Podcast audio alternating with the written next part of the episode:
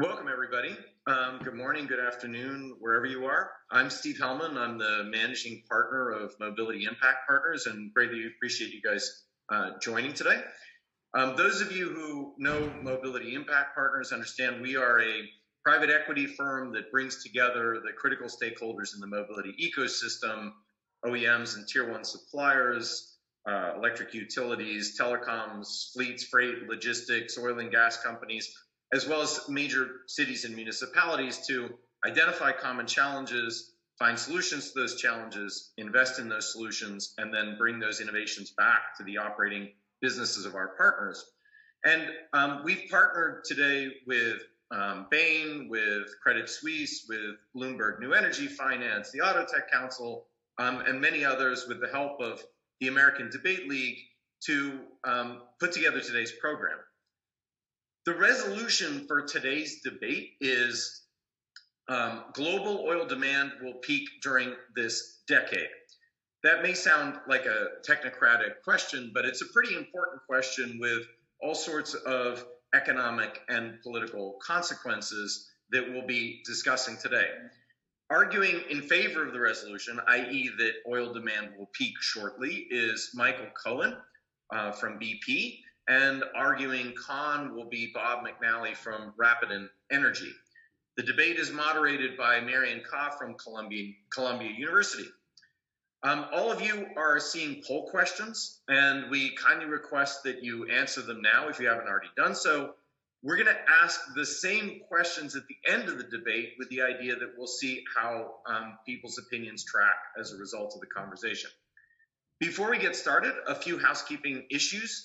Um, one is the session is being recorded, um, and registered guests will receive a link to the recording. It will also be posted on our website and be available otherwise. The debate is on the record, um, and members of the media are free to use the material. Please kindly note, however, that the speakers are speaking in their personal capacities, not as representatives of BP, Rapidan, Columbia University, etc. Um, the audience is muted on entry, obviously, but you can submit questions during the presentation by clicking the Q&A button um, there are a very large number of people in the audience today, so please forgive us if our panelists don't get to all of your questions. We'll try our best. Um, but it is important to note that after the debate, there is an informal reception that will be held on Toucan, not on Zoom. So, in other words, not here. There's a separate link that you need to go to to join the reception. Um, the link is in the should be in the chat box please feel free to join us. Um, for those of you who have never been on Toucan, you're going to need, when you go in, you're going to need to sign up. In other words, uh, give your email address and choose a password and so forth um, to register on Toucan, or you can use um, your Gmail or Facebook. Um, and then um, please join the informal reception, at which point you should be able to have an opportunity to ask all of your questions that we haven't had a chance to get to. Um, in the days of Zoom fatigue, I'm sure you guys will all enjoy um, being on Toucan. It'll be a refreshing experience.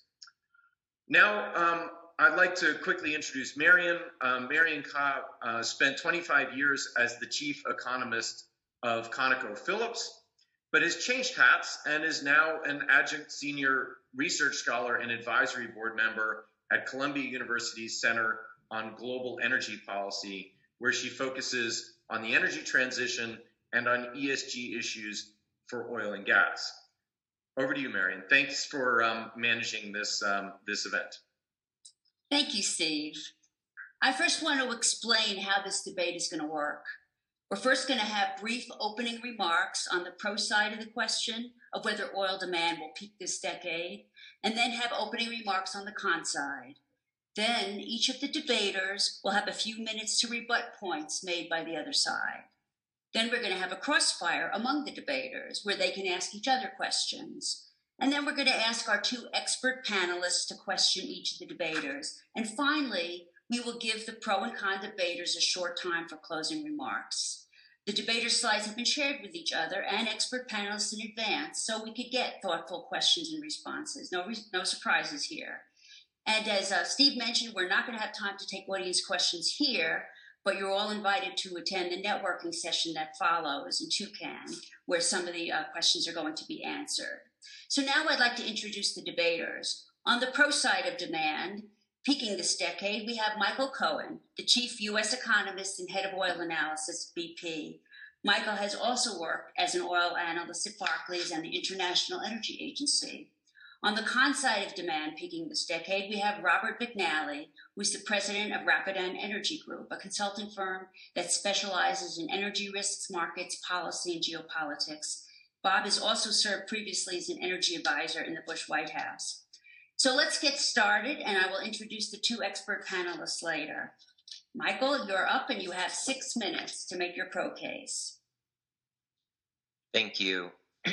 um, can we make sure that the slides are ready to go? Okay. Um, so first, I want to thank Mobility Impact Partners, Bain and Company, BNEF, and, and other partners for sponsoring and hosting this important debate. Um, I also want to thank Steve Helman for the idea and for helping to synthesize our thoughts around this issue. So I want to highlight what this debate is and what this debate is not. So this is a debate about the prospect that oil demand might peak before 2030 and what the potential implications of that are. What this debate is not is a debate about whether BP thinks oil demand has peaked because BP's energy outlook is very clear that there's a range of a wide range of likely possible outcomes for oil demand. Um, also, it's not a debate about the short term, what we're all living through right now. We're going to present scenarios, uh, and I will present scenarios to 2030.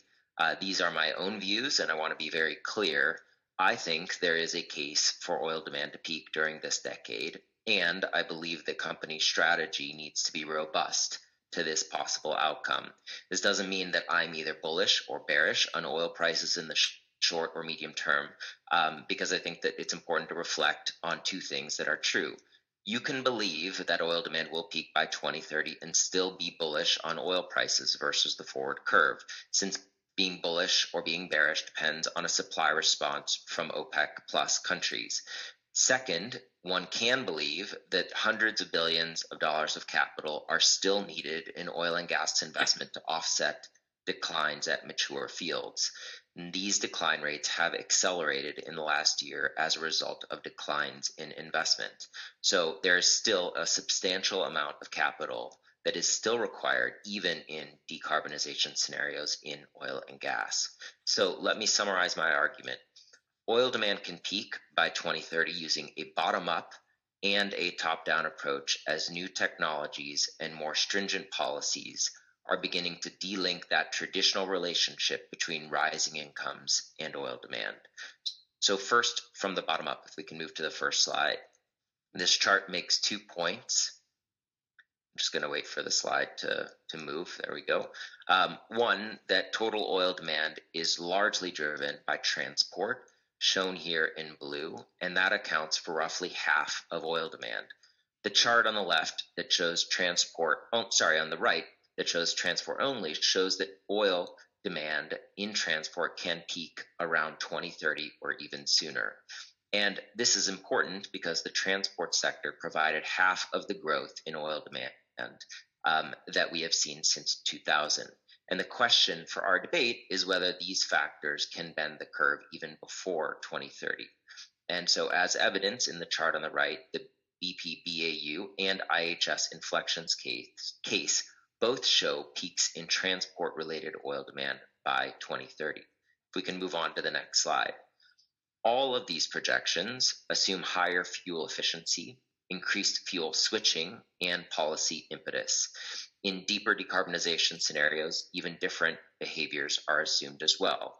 But our analysis indicates that more than half of the fuel offset before 2030 is happening due to fuel efficiency. And these regulations, as shown in this chart, are increasing in their stringency across the world. Emissions levels in new passenger cars in Europe have to be reduced by 37.5% by 2025 compared to 2021. In China, fuel efficiency standards are tightening by almost 40% by 2025 to almost 58 miles per gallon. And the same thing is happening in other countries around the world.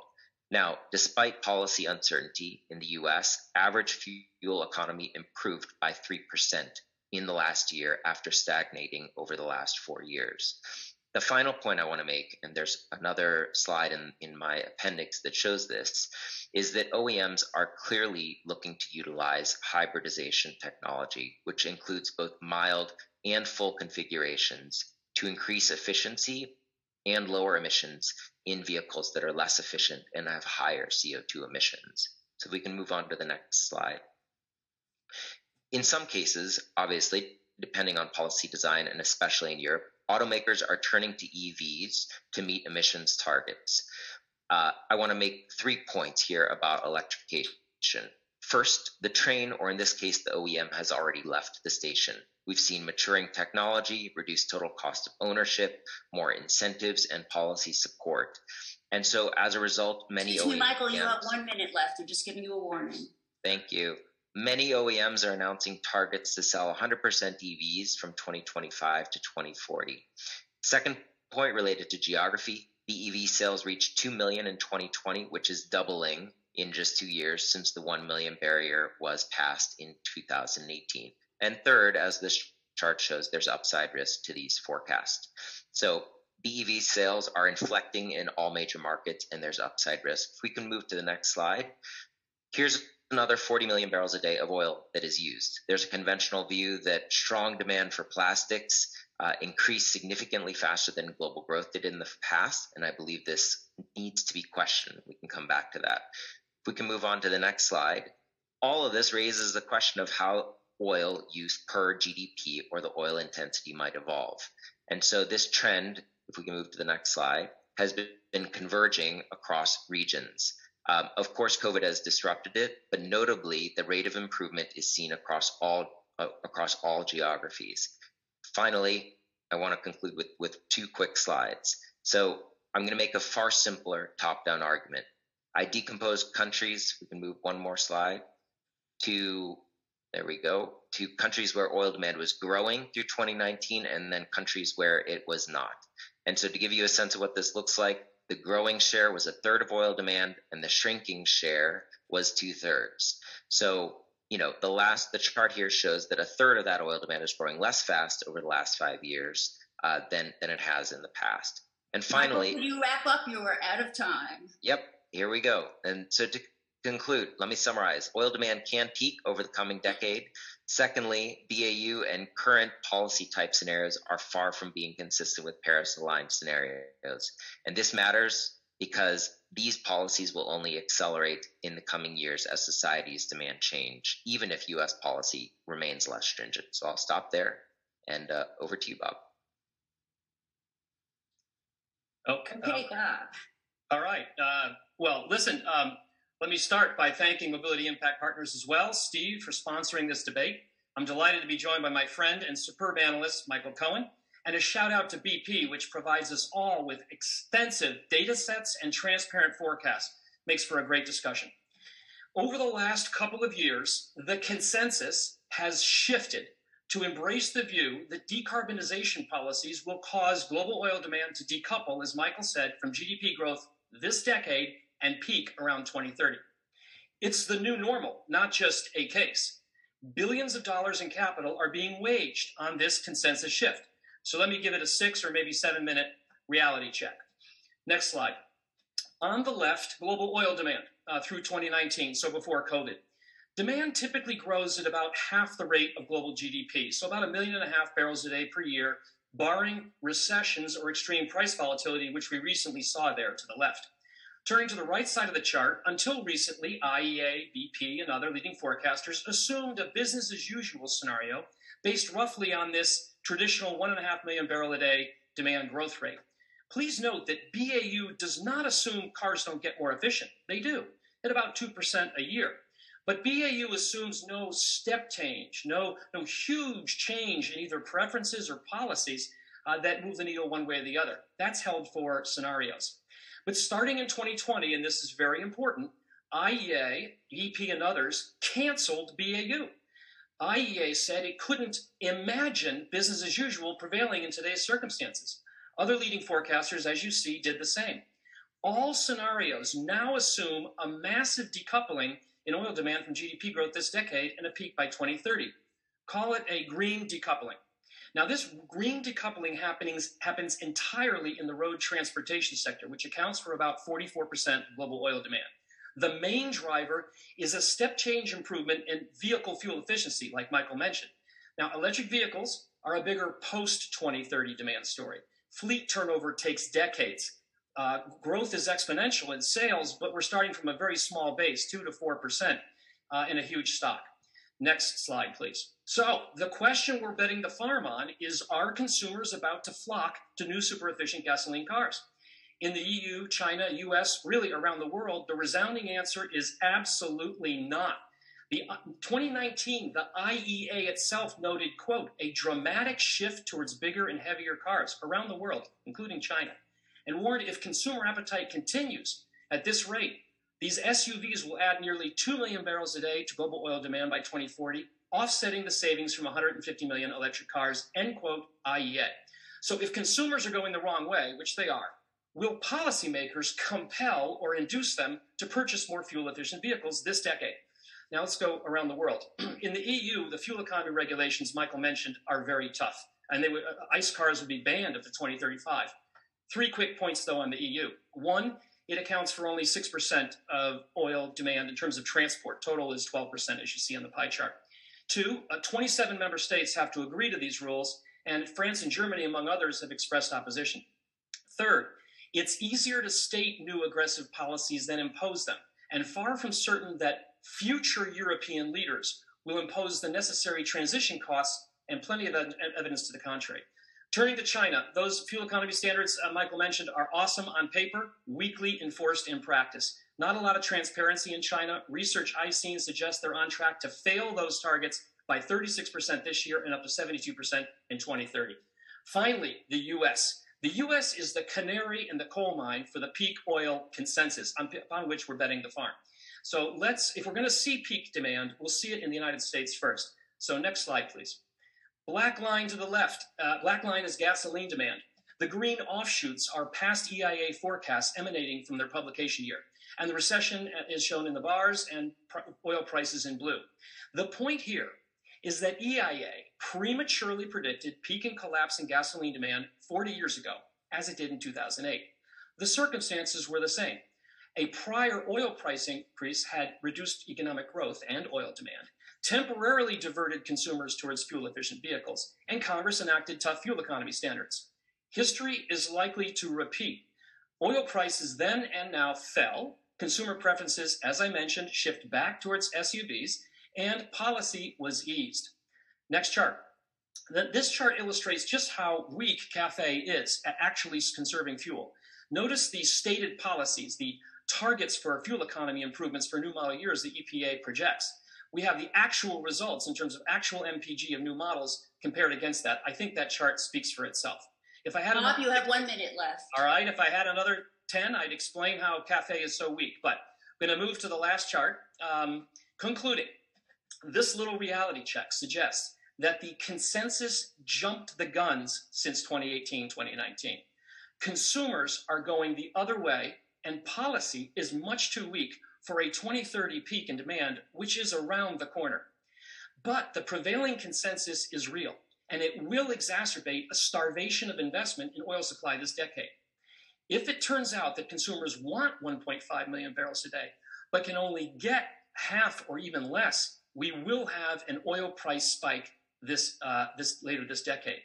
Uh, that will hurt the economy and history shows, and I look forward to this debate, political support for transition policies. So the new peak demand consensus is not only unlikely, it is dangerous. Thank you. Excellent. Okay, now we got to the rebuttal part. And Michael, you start, and you have three minutes for rebuttal to things that you've you've heard Bob say that you don't agree with. Go. Okay, so I, I, think the first thing to focus on, and again, I, I have learned a lot from Bob over the last uh, decade since we've known each other, and it, again, it is it is a great honor to be here and to to discuss this important topic. Um, I think one thing that I would I would focus on is the there is not a bottom up analysis in in some of the slides that Bob showed, and I think it would be useful um, if the the forecast um, that that Rapidan or that is shown in the in some of the charts actually include some of the sector based sector by sector basis for for some of that uh, for some of those projections. The other thing that I that uh, Bob that you, you noted was the share of oil demand uh, as a as a share of total for the EU. I think what I would be focused on and, and thinking about is just the share of global sales into the EU market um, because those those cars and those uh, vehicles can end up going to other parts of of the world. Um, and if you look at the uh, amount of new cars sold in China, EU, the United States, um, and and a couple other countries, uh, you're looking at a, a great you're looking at the majority of sales globally. And so this is important when we think about all the cars that are entering into the market that by and large are going to be used at a higher frequency at a higher load factor than those cars that are older. Uh, so that is something else that I think, I think is important to consider. One of the, the other questions that, that I would have um, and that I would I would uh, respectfully maybe disagree on is is this question of of the effectiveness of Chinese uh, targets. So we've seen BEV sales already in China about 13% of total, um, and the OEMs are using BEVs and hybrid uh, technology to continue to meet these uh, the dual credit standard in in the Chinese context. The other point that I that I didn't have a chance to make myself, as it relates to the uh, the CAFE standards, is that even if consumers are going one direction, it is clear to me that OEMs are going in the opposite direction, and OEMs do see their competitive uh, their their competitive uh, proposition as being able to provide some of these new technologies into into the market. And so this is a, a question for debate: is that if if we accept as given that consumers are going one direction in certain certain jurisdictions, the, the debate about CAFE standards may become purely academic if OEMs are offering more and more more efficient uh, technologies uh, to to those consumers. So um, anyway, we can come back to that. I think my my key point here, though, is that from both a top down and from a bottom up perspective, I can show that that oil demand can peak by 2030. Um, and it's not, I'm not, you know, BP and my calculations are not alone in showing that. So I'd be interested in in your projections as well. Thank you. Okay, your time is up, Bob. All right, thank you very much, and thank you, Michael, for those uh, observations and questions. In my rebuttal, I'd like to focus on something you focused on, which is uh, falling intensivity of GDP growth and rising uh, fleet efficiency. Um, uh, the kind of bottom line is that you know we see, and BP's data are great for this that efficiency uh, in the fleet improves uh, over time. Uh, between 1975 and 2019, uh, automotive fleet efficiency in the United States increased by 90%, but gasoline consumption increased by, by 40%. And BP's own data shows that if you look at oil intensity, so how much, how many barrels of oil does it take to generate uh, uh, a percent of GDP growth, that has fallen by about 50% to about 35% since 1965, while oil demand has tripled. So again, we're not debating whether the world will become more efficient in using oil, whether cars will become efficient. What we're debating here is was there a change in the last two years that caused BP and IEA and others? It's really about others' forecasts and not so much Rapidan's. It's the consensus forming forecast sort of lurched over to this view uh, that we're on a much bigger sort of step change path towards vehicle efficiency this decade. And this was at a time when President Trump was easing U.S. fuel economy uh, regulations, which were already uh, quite weak. China is phasing out its purchase subsidies uh, for EVs. And um, so I, I, I, just, I guess I, I, look, that's my big question is I look and I say, what changed uh, from 2019 uh, to, uh, to now that caused this sea change in view about about 2030. Um, so that would be the, the my the main port of. Well, uh, finally, um, I, I, think in terms of you know I know in your slides you had, earlier slides I think you noted that 50 countries had seen peaking and so forth. I think more than a, more what we really have to look at is, is what's happening in the countries that are most populous and maybe don't have the per capita uh, oil demand, demand we do. Uh, there are 8 billion people on the planet. We're going to add another half a billion by 2030. 18% live in the advanced economies where demand is sort of moderating. 82% don't. They live in Asia, Africa, Latin America. Uh, they want access to transportation. The question is, what are they going to, where are they going to get it? The U.S., with about four percent of the world's population, consumes about six times as many oil per cap, much oil per capita as a Chinese person, 15 percent than an Indian. And these two account for one third, over one third of, of global humanity. Uh, so again, I, I, think the focus needs to be, as you said, in some ways, on sales of cars, and we'll get into that a little bit later. But also, where is demand growing? What are the preferences there, and what is the real world policy uh, uh, stringency? Again, I would argue outside of Europe, where on paper they're quite tough. I will give you that. Europe is no kidding about it. Everywhere else, uh, much too weak for a sort of around the corner 2030 peak demand shift again from 2019 to now. I just don't see the, the kind of evidentiary basis for it. Thank you. Great. Okay, so now we're going to move to the crossfire between debaters, and they each have four minutes to get to question the other party and have the answers to the other parties, and they could use it up on one or two questions.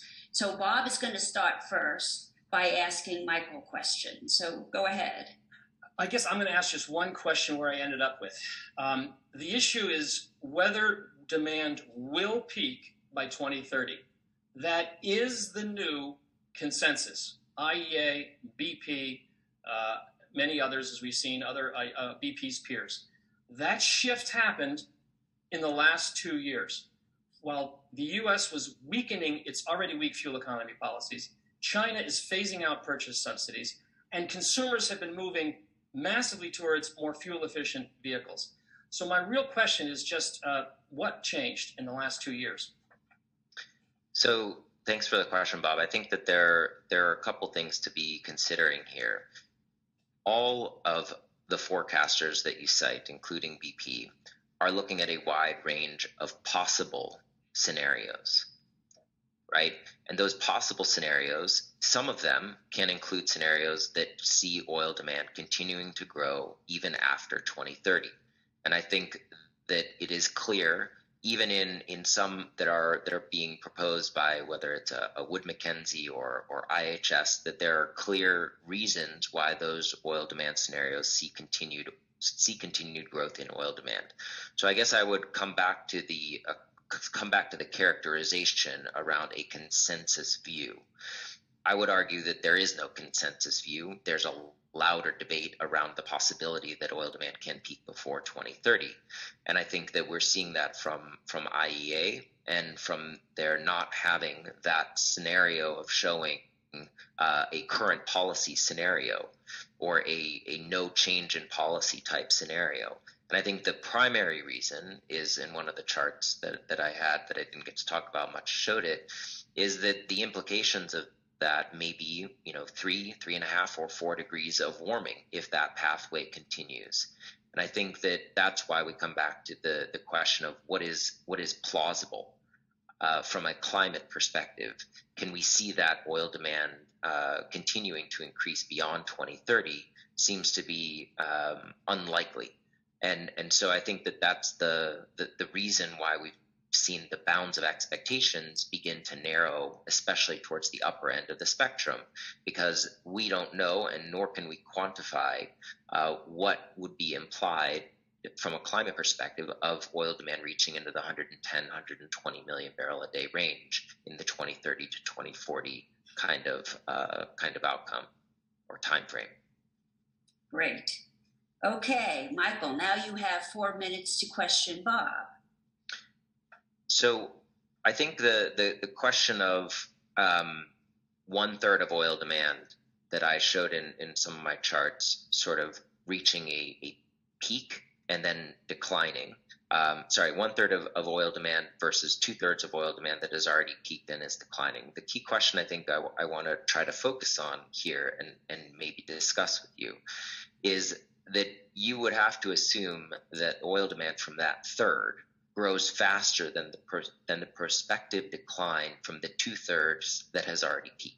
Right, so we're we're dealing with a, a pie that is by and large already seen that peak and is declining, and has uh, policies and societies that may see increasing preferences around increasing amounts of fuel efficiency, even despite that other third. So my question to you is: is do you think or do you observe that in some of your analysis of, of other of other forecasters or or in your own view? I, I guess the, the key question here is how do you reconcile what the facts are showing, which is on a sector basis, you can see the, the case for for a peaking, and on a geographic basis, I think you can make the case as well. Well, thank you for that question. Um, so I think we have to define a little bit how you're slicing the oil demand pie. Uh, but again, I'm focused on how the, in this case, the IEA uh, shifted from uh, sort of 2019 to 2020, along with other leading forecasters, and uh, and created what I do believe is is a consensus shift and sort of a benchmark outlook. So if you look at the IEA, uh, they break oil demand down into sort of uh, five sectors, right? Road transport, aviation, and shipping. So call that transportation at about 56% of, uh, of the market. And then uh, industry and petrochemicals, and then buildings and buildings and power, along with other, about 44%. So split roughly half and half. That's how I splice the pie. Now, the IEA in 2019 um, and I didn't disagree with this, saw about 1% growth in each of those sectors. So petchem, buildings, power, growing in their now canceled business as usual about a percent. So I don't see any peaking in any sector that I typically look at. Transportation until 2019, until 2020, the IEA also saw um, about a percent a percent growth in that sector. So growth in both of the main sectors of, of oil. What changed when you go into the 2020 IEA report? And of course, they canceled BAU, and you look at their steps, as you know, their more aggressive policy scenario. You say, well, what changed in those sectors? The IEA left um, petrochemicals and industrial demand the same, about a percent growth. So they still see growth in that sector. But then they collapsed demand in transportation down to, I think it was about uh, 0.3 or something like that percent. So they still see a almost a flattening. I think I would agree with you. At 0.3 is getting pretty low. So they crushed uh, demand for transportation and oil and left petrochemicals, industrial the same. And that comes back to my question: Why? Okay. All right. Now we're going to go to our expert panelists. Each of them will ask two questions of their assigned debater. Uh, questioning the proposition of Michael will be Arjun Murti. Arjun is a senior advisor at Warburg Pincus and is a fellow advisory board member with me at Columbia University Center on Global Energy Policy. He was previously an energy equity analyst at Goldman Sachs and currently serves on the board of ConocoPhillips. Questioning the composition of Bob McNally will be Ethan Phillips, who is a partner of, in Bain's Houston office and leads their practice in the oil and gas sector for the Americas. Uh, Bain is also a sponsor of this event. So, Arjun, you now have four minutes to ask and have Michael Cohen answer your questions. Please go ahead. Uh, thank you. Pleasure to be here. And I too am here in my personal capacity, not with any of my affiliations. Uh, Michael, uh, great presentation. Your fellow panelists wrote a great book called Crude Volatility that I do recommend the panel that the audience go purchase immediately.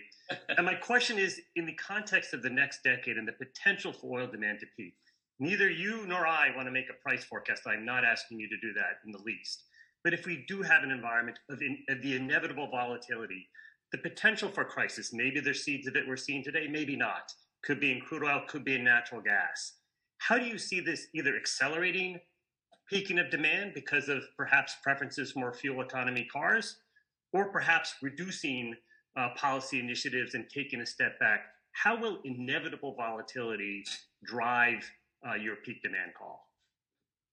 So I think there are a couple ways to to think about this. The first is well, what is the what is the implication of a higher price uh, and a consumer's decision uh, to to purchase a new vehicle, right? And I think the the evidence is mixed. Um, but it has, over the course of the long term, over the last five to seven years, resulted in increasing fuel economy as how, as oil prices have have risen um, from from a, a, sort of baseline of 2010 or, or, or 2011.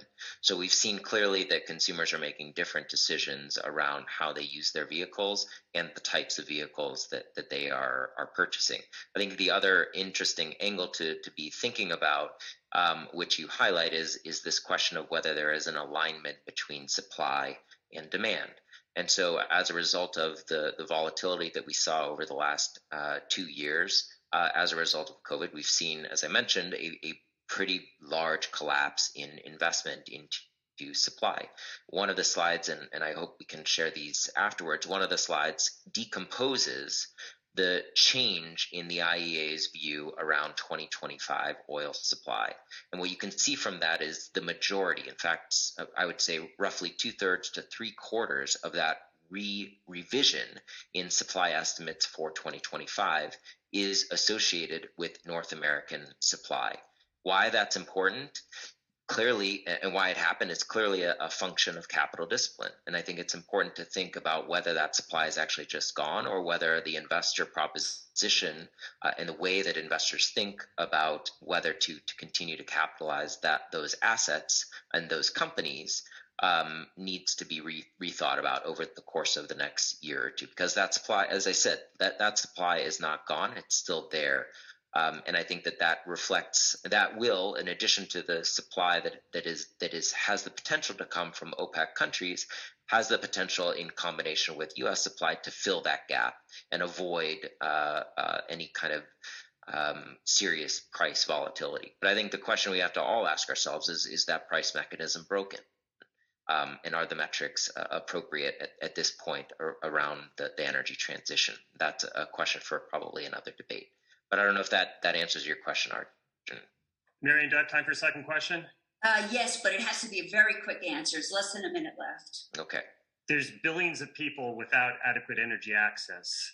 Um, in the terms of the potential to peak to 2030, decreasing non-OECD intensity is a big part of it. But when I see those billions of people who are going to want to have our types of living, it does make me question that assumption. H- how do you think about energy access affordability impacting your forecasts? And you have 15 is... seconds to respond.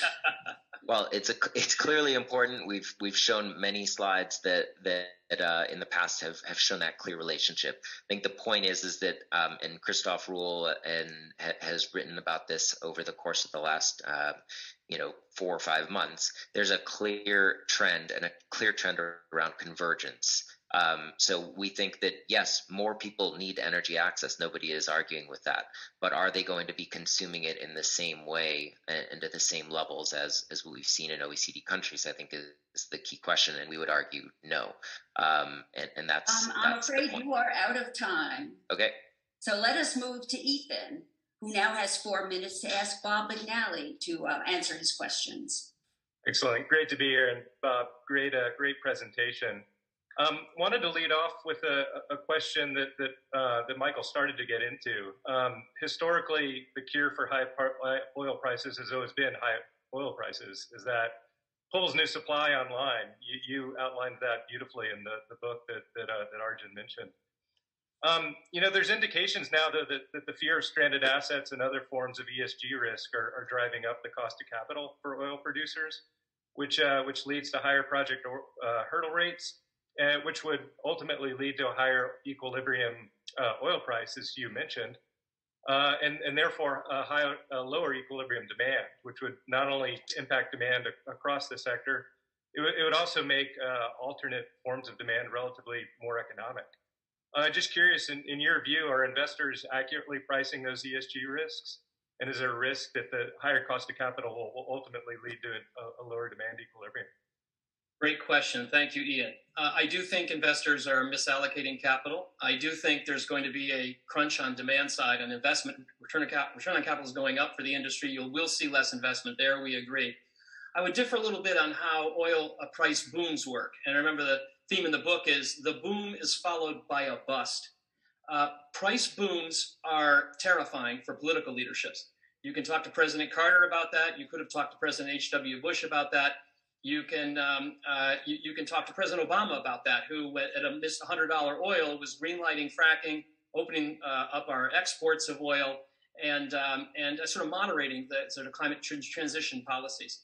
So I think on the political side, the real question here is how will transition policies be affected by a spike in oil prices into the $100 range? Yes, it will temporarily cause consumers to prefer more fuel efficient vehicles, no question, but only if that price sticks will there be a long term effect, right? And the only way you can make it stick is to put a tax, a big tax on fuel. Otherwise, we know from history, Michael made very good points, whether we have an effective swing producer or not, a bust is going to follow the boom and everything will unwind and go the other way. As for political willingness to put a tax on oil, I would ask you, I commend you, uh, French President Macron, uh, who uh, tried to increase the tax on diesel um, for carbon reasons, a carbon tax for climate reasons, and ignited the yellow vest protests and had to um, had to rescind that policy. And he's not the only one in major consuming countries that we've seen uh, a backtrack from willingness to impose higher costs on consumers. Okay, you have you have over a minute left, so you have a second question you can ask. Great. Um, you know, so so so Bob, Michael, we're all staring into our crystal balls here. I I think um, you know one one thing that it's it's helpful to note is that the world has seen peak demand before. You make a great uh, a great point about uh, the linkage between GDP and oil demand, and you know, at, at, will, will it ever break? Uh, curious to you know from your perspective, will we know when we've reached demand peak? Is this something that will only recognize a, a decade plus after it's happened? How will we know if we've we've actually gotten there? Yeah, well, first of all, Michael's uh, BP and Vaclav Smil, probably the greatest energy thinker, have done a wonderful chart about the history of energy sources in the past. And what it shows is energies don't tend to die or peak, they tended to get added to. We've had a, a peak uh, near term, a plateau in coal and nuclear, but if we want baseload carbon free electricity, we have to go back to nuclear. And Sweden just turned on an oil price, uh, oil oil generator. So I don't know it's fair to yet count those out. Um, and there's again a great data set on that. Um, I think we'll, when will we know it? Uh, as we all know, and BP does a good job by providing good data. Data are really hard to get. I think we'll know if we see basically U.S. gasoline demand peak and collapse in the next few years, as IEA, EIA expect.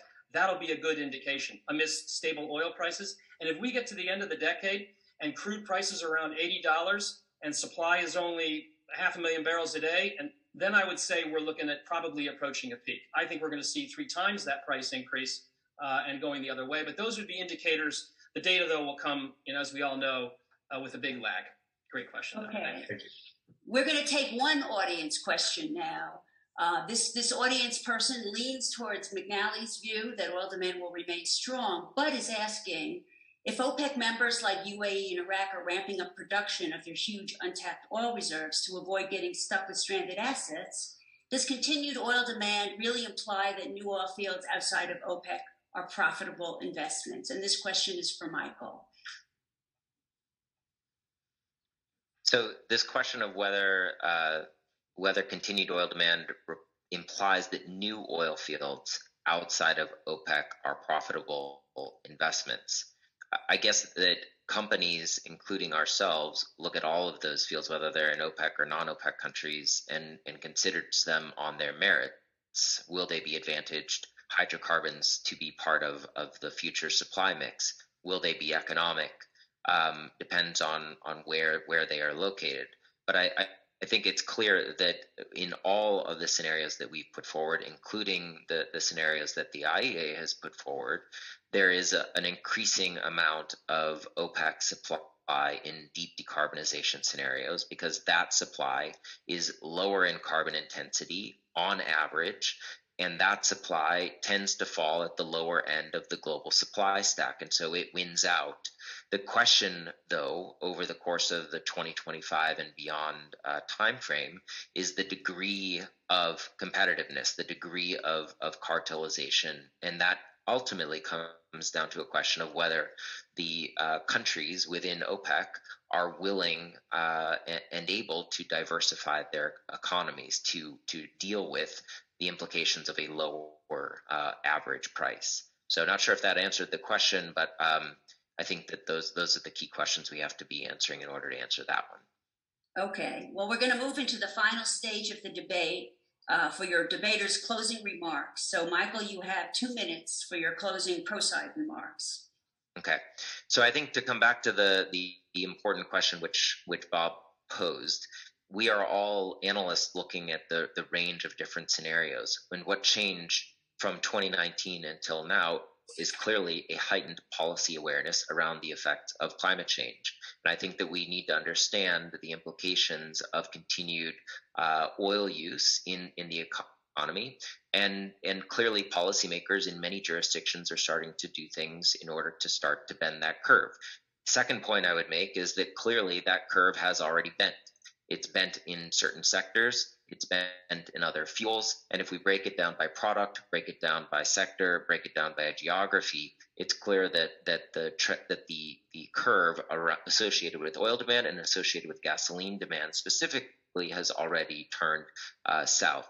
Now, the other point I want to make and, and highlight is that there is, of course, a lot of nuance to this debate. There are clearly going to be areas, and we need to be reflective of that. There are clearly going to be areas, clearly going to be geographies, including, um, I would say, in India, where energy access is going to involve higher amounts of, for example, LPG use to replace biomass. And those are clear upside risks. At the same time, I think we need to be able to just do the simple math and and look at what the upside is from those types of dynamics and then rec- reconcile that with the downside effect of, of the increasing amount of electrification and increasing amount of efficiency measures that we're seeing in the transport sector, which accounts for half of oil demand. So I think the other thing to consider is that if we are in the, the mode of seeing a price spike, wouldn't that just accelerate the the fuel switching and the way in which we all behave and use our our cars and consume oil in the in the economy. So I, I think if we do see that, um, it, it, arguably would just bend the curve even further south than than what we would say if if prices stayed stable. So I will conclude there, and again, I, I welcome this continued debate, and and hopefully uh, we can share the the full slides. Okay, Bob, you have your two minutes. All right, thank you, and thank you, Michael. Um, so I'm going to come back again and point out that in a way, we're analyzing the analysts. Uh, there is a consensus in the oil market. Uh, go back and look at oil demand forecasts by IEA, EIA, OPEC, BP, Equinor, Exxon, IHS, Woodmac, what have you. Uh, they will all look similar to that chart I showed up until 2019. It doesn't mean it's the only scenario, uh, but what we would typically do is say, look, if, if, we, if what has happened in the past more or less continues, recognizing that oil is a long game with slow changes, transitions we know take many decades. It's like $30 trillion in the value of the capital stock of the fossil fuel industry, very difficult to change. So then what you do is you'd analyze scenarios, more ambition, less ambition, more resource, no resource. But what I'm pointing out is that in the last two years, the consensus has abandoned uh, the idea that things will be more or less uh, in the same in this decade as they were in the last 10 years. And as I pointed out, the trends with consumers were going towards less fuel efficient vehicles. Policy is weak. Ambition, the need to decarbonize is very strong. I don't gainsay that at all. But look at the actions. It's very d- dangerous to bet the farm on stated policies. State, if we could do that uh, to pick a couple Republican presidents, um, the United States would have been oil import free by 1980. And the president that I work for, George Bush, we promised hydrogen cars in every showroom by 2018. There's a long and sordid history of oil leaders promising swift transitions and not delivering on them.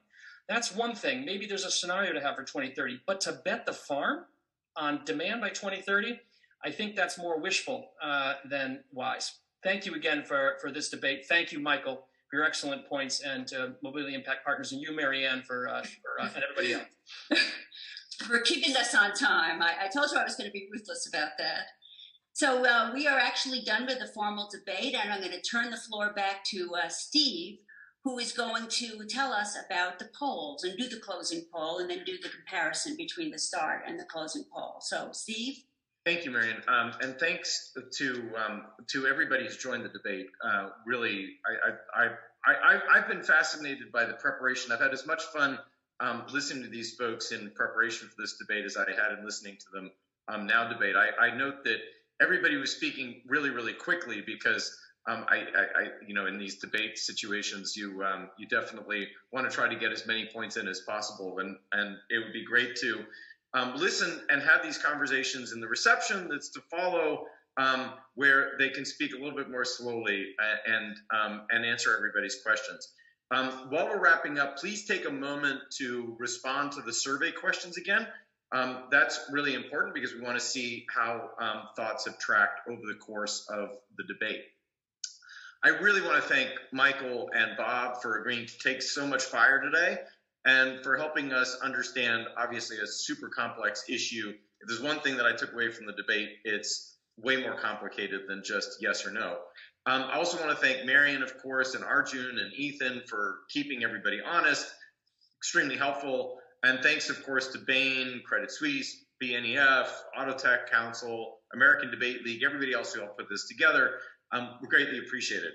Um, I do note that we're unable to include about 90% of people's questions, obviously, in the debate. And I want to repeat the invitation for everybody to join the Toucan reception, which will be starting immediately as soon as we wrap up here. Um, if you've never been to a Toucan reception, I think you'll enjoy it. Um, and Michael, Bob, Marianne, Arjun, Ethan, and I, everybody will be there to, to chat further and answer your questions informally. Um, Bloomberg's actually preparing some um, further information, prepared to discuss the topic in more detail, a little bit semi formally. So, um, anyway, I hope everyone will be there. Once again, thanks for joining. Um, and if you've learned something today, keep an eye out for our next debate. So, um, greatly appreciate it. Thanks, everybody. We'll wrap up here and um, shift over to Toucan. Um, um, in the meantime, though, uh, Shannon or Noel, have we got the um, data from the poll?